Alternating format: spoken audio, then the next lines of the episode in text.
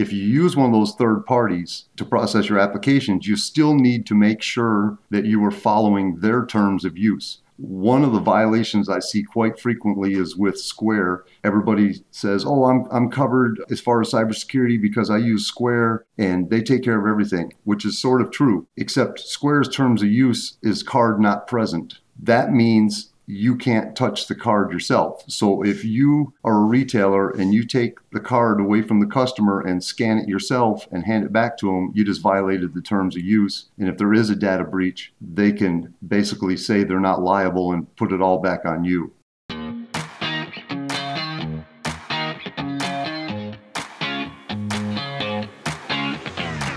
We became entrepreneurs because, more than anything, we want freedom.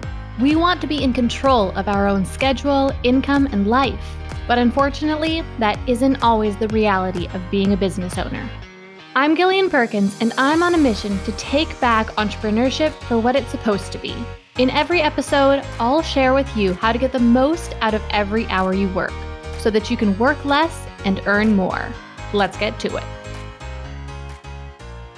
Hey there, everyone, and welcome back to the show. Today we are talking about cybersecurity. Now, full disclosure, this is something I know very little about, which is why I've brought on an expert as a guest today. His name is Todd Mitchell. He has over 30 years working for the government in both the Navy and the Marines, and he has several relevant degrees as well Master of Science in Cybersecurity Policy, as well as a Master of Business Administration, and a Bachelor of Science in Information Technology. So he has studied these topics extensively and really put them to the test in a practical sense as well. So today I am going to bring Todd Mitchell on the show and pick his brain all about how we can better protect our businesses online and how we can ensure that we are also protecting our customers' data and that we are safe from a legal standpoint as well.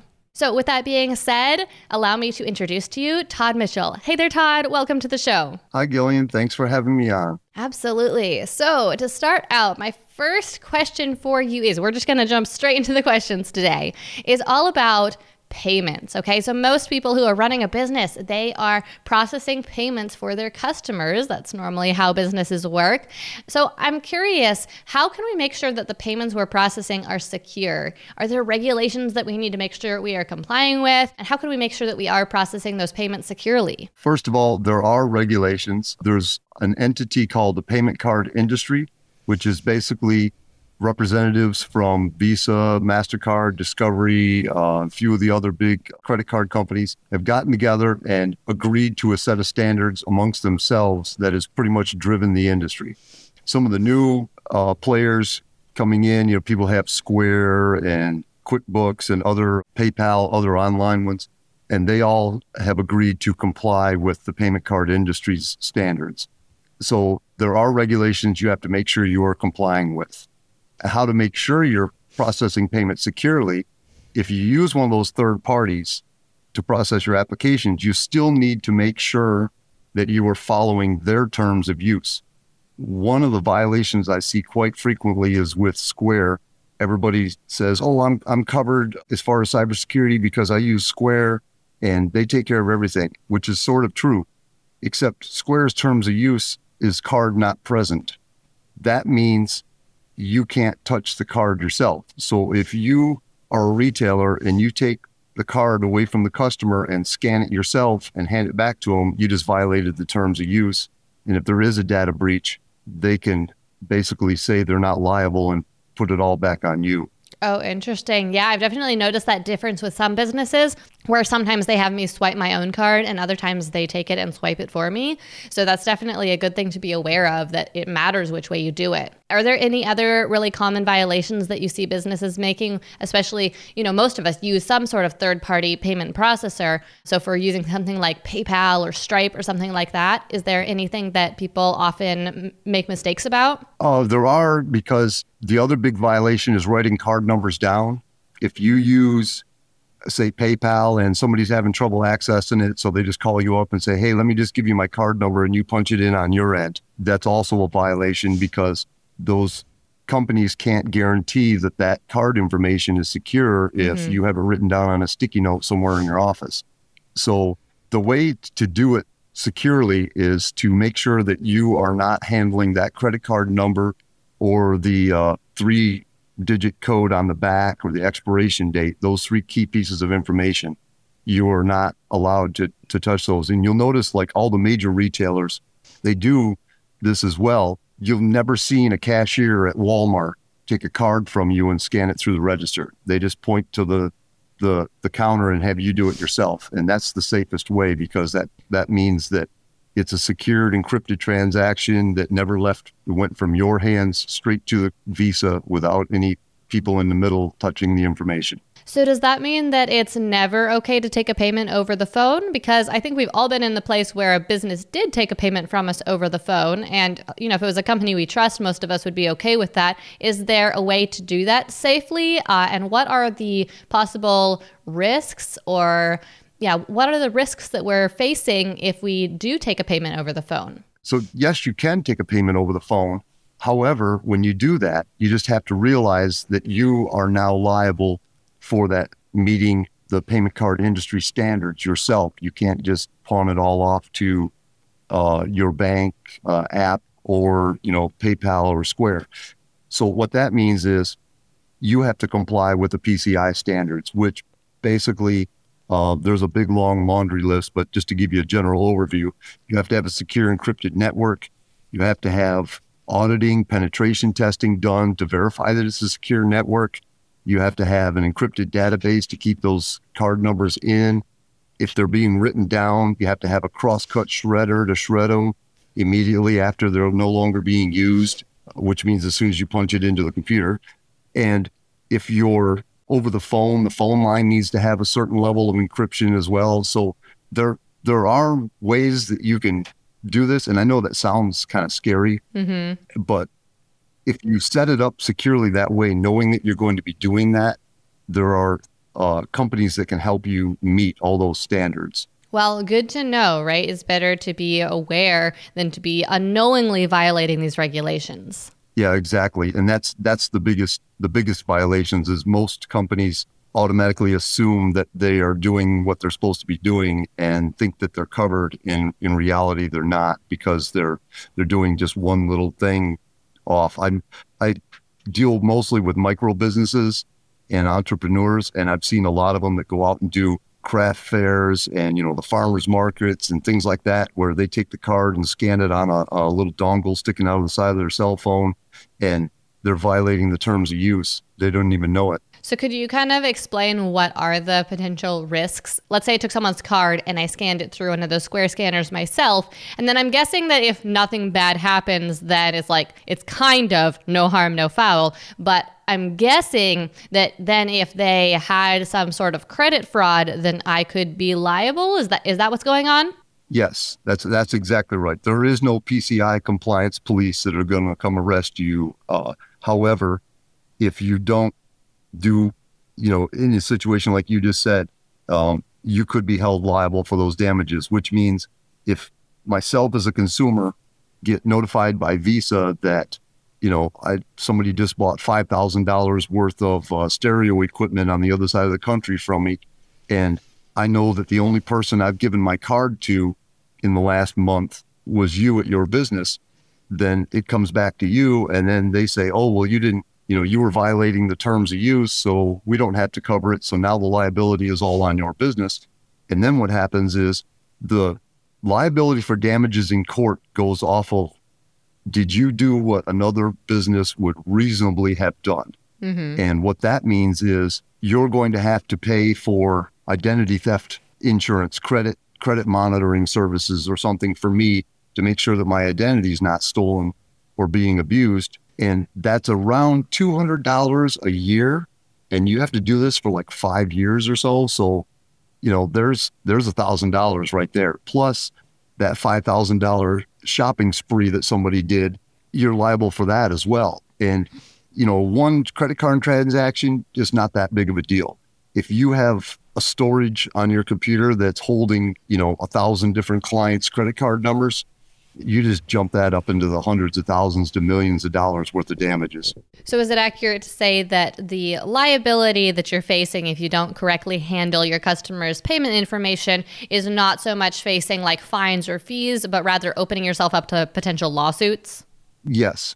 Mostly it's going to be lawsuits and damages and having to pay for um, identity theft protection for all the people that had their information compromised. So, when it comes to protecting our customers' privacy and secure information, does it stop with secure payments, or are there other measures we need to take to make sure that our customers' information is secure?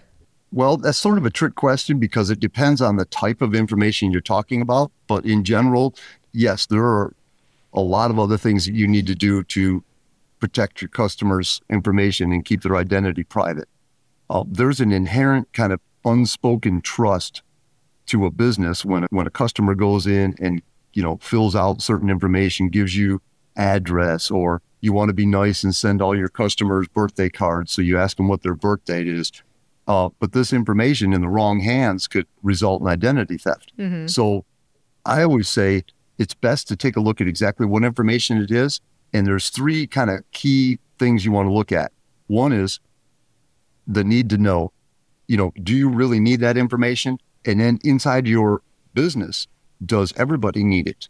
You know, take a look at a dentist office for an example. Does the dentist need my credit card number? No, the receptionist does because she's the one that does the billing. Does the receptionist need to know how many root canals I've had? No, the dentist does. So even though it's inside that business, there's a separation there of who actually needs what kind of data. And the more you can separate access so that only the people who actually need it get access to that information, the better off you are because then you don't have to worry about spillage and information being compromised. The, the second thing is sharing accounts, which kind of plays into that. If that dentist office has all their information in one spot and everybody uses the same username and password to get in, then they all have access to it. So you need everybody to have their own account with their own username and password so you can control what they see when they're logged in. And the third thing to that is to back that up with the passwords have to be strong because if they don't have strong passwords, then all those separate accounts don't really do any good because somebody can just hack into them easily. So, give me an example. Let's say that there was a business that just had kind of that basic information about their customers, like their address and maybe their birthday, that sort of thing. What would be a good way for them to securely protect that information and perhaps especially keep it so that only the right people have access to that information? Well, it depends on exactly how you're storing it. But if you're putting together a database, even as a simple homemade one with Excel, but nowadays everything is driven most popular I see is like onlines with CRMs, mm-hmm. uh, Zoho and and uh, Asana, and you know several other ones that everybody likes to use. If you have, let's say, an account and you have the basic account, and you're only allowed to have you know two or three users, but you actually have six people you want in, so you're sharing passwords. So you have other employees that are logging in with your username and password so that they have account access and they're able to do things and see things that they shouldn't because they're using your login information. So you're much safer to jump yourself up to the next level of service from, you know, Asana, let's say, and get the one that lets 10 or 15 users so that each of them can have their own their own logins. Because what happens is if and, and it might not even be evil, you know, everybody thinks being hacked is evil it, it doesn't necessarily have to be some some evil guy, you know, uh, that's out for bad intentions. It could just be, you know, you have your your employee. They could be perfectly good intentions, but they're logged into their computer using your name and your username and password into your account, and they don't realize what they're doing, and they're poking around, and they accidentally hit delete, and you know they're in there uh, creating, let's say, a, a task list for you know launching your next video and all of a sudden they delete your client list of all your all the people that owe you uh, subscription payments next month. Or you know or all the people who already paid and you didn't send them anything yet so now you owe them. And all that information just disappears you know accidentally. Or if they download a virus on their computer and don't realize it and they're logging in as you now it's going to infect the system and come back into your computer and your database. When you're first starting out, it seems like things like setting up your website, registering your business name, designing branding, and setting up your business social media accounts are the things that you need to do to grow your business. But the truth is that these tasks don't grow anything. They're simply the necessary setup you have to do before you could start working to grow. They're things you have to do to get started, but they're not things that make you any money. What's worse, according to a recent study we conducted, a whopping 43% of people still hadn't completed the setup phase even after working on it for six months. That's six plus months invested into working on your business when you could have been making money but weren't. It shouldn't be that way, and it doesn't have to. The truth is that you can check all these necessary steps off your to do list for good in just four weeks. And then you can move on to the work that actually makes you money and grows your business. I'd love to show you how to get this done and to help you do it. In just a few weeks, we're kicking off our brand new business accelerator program called Set Up Shop. It's a four week program for new business owners who are ready to quickly take care of all those steps of setting up their business, registering it to make it legal, and creating a solid foundation to grow it to six figures and beyond. Pre registration for Setup Shop is open now, and we have a special early bird rate available for those who sign up early. Class starts May 1st, so check the episode description for the link to register or head to gillianperkins.com slash setupshop.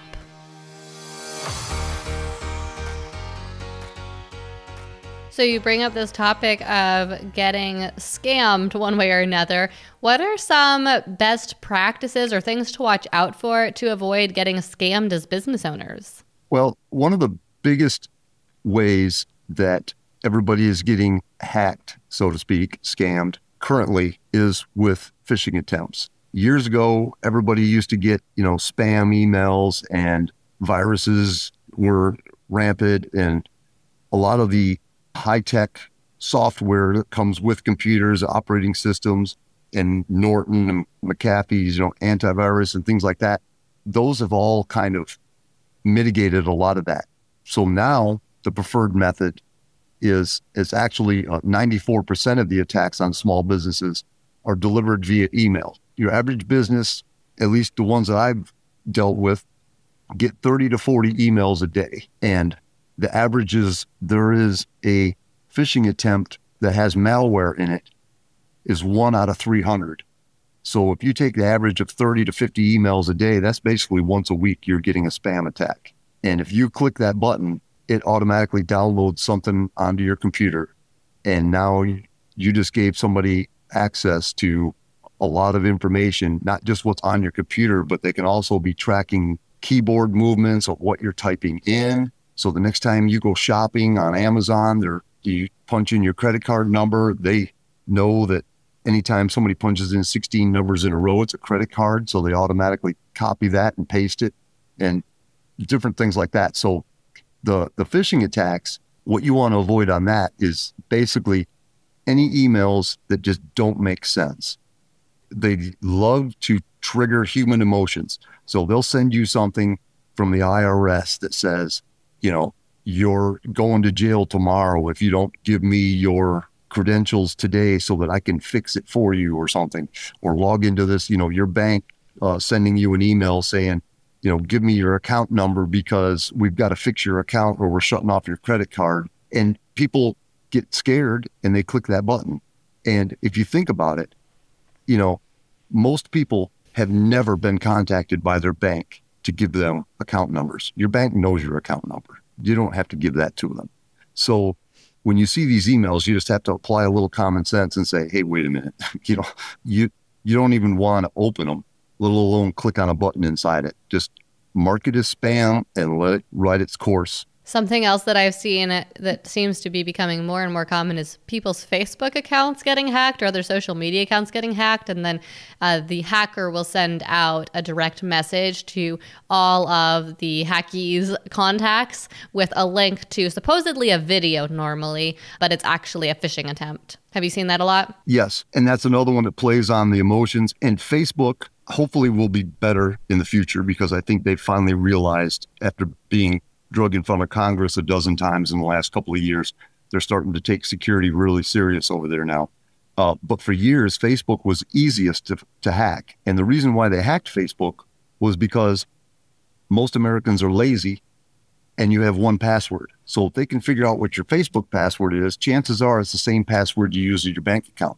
So that's why they want your Facebook password, not to get into your Facebook account, but because you probably use that for banking and for shopping and other things. So the name of the game for most of these hacking and spams is it's a money making thing. Emails sell on the dark web for $2 at a time. So you can go hack a small business, get their Facebook, and accumulate a list of a thousand email addresses, and you just made two thousand dollars. Well, I hope that Facebook does get better about making things more secure because I know that specific thing I was talking about with spamming their friends after hacking them. I've seen that like three times in just the last month alone. So it doesn't seem like it's gotten better yet, but I hope it does. No, unfortunately, this takes time. It, and it's it is it's hard to change something after it's built. That's part of the problem. Was Facebook was started by a couple of college guys that wrote some code in their dorm room, and it's grown to be this humongous global domination thing. Only it didn't have security built in from the start. So all of their cybersecurity is basically band aid patches on top of band aids on top of more band aids. And they really need to just almost like shut the whole thing down and build a whole new one from scratch to kind of replace it. But in the meantime, they're they're going to start implementing some some security measures that will help them not be quite as vulnerable. So, are there any other blind sides that businesses and business owners often have when it comes to cybersecurity? Yeah, um, the biggest one I think is assuming that you're safe because third party software will do it for you, and that applies like we were talking about with the, with the uh, the payment card in- industry. It also applies with, you know, oh, I've got the I've got the latest um, antivirus software, so I'm okay. Or I, you know, in a larger business, maybe you pay for network monitoring, so so you're good.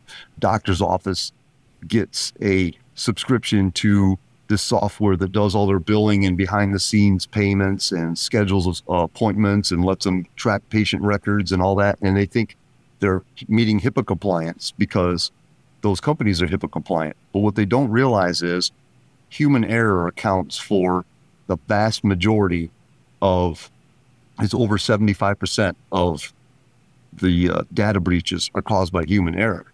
So $70,000 worth of software for HIPAA compliance at a doctor's office can be thrown completely out the window by the receptionist having the username and password written down on a sticky note stuck to the side of her monitor that actually faces the window where everybody stands there and signs a clipboard to check in. And I've actually seen that with my own eyes. I walked into a doctor's office. They were sharing a username and password. They had one account for the whole office and they had it written down on a sticky note taped to every single monitor in the building. And I'm just looking at them going, holy cow, you guys are like so not HIPAA compliant but they think they are because they spent $70,000 on some fancy software from some big name company. So they think they're covered. Wow. Well, clearly we have covered a lot today, Todd. So, for some people, you know, who maybe haven't done most of these things, maybe they're just getting started, this could feel a little bit overwhelming with all these different things they need to be thinking about. So, what are just a few of the first steps, the most important steps that you would recommend a small business owner take immediately to make their company more cyber secure? I think the the simplest, easiest thing that anybody can do to protect their business, and this also applies for people to protect their families at home, is awareness, cybersecurity awareness.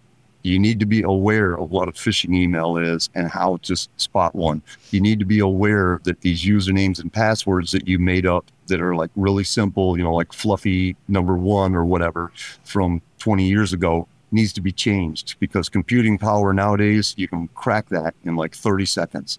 So you need to have strong passwords and be able to spot scams.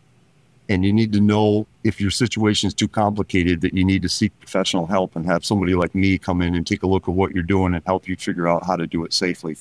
But the immediate thing that everybody can do right now is to make sure that their settings and their software is up to date and they have strong passwords.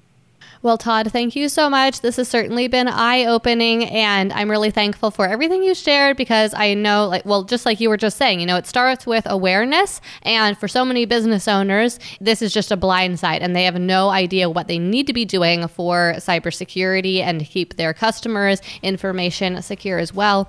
And so I think that this is a great starting place. So thank you so much for everything that you shared. Thank you. I'm glad you had me on.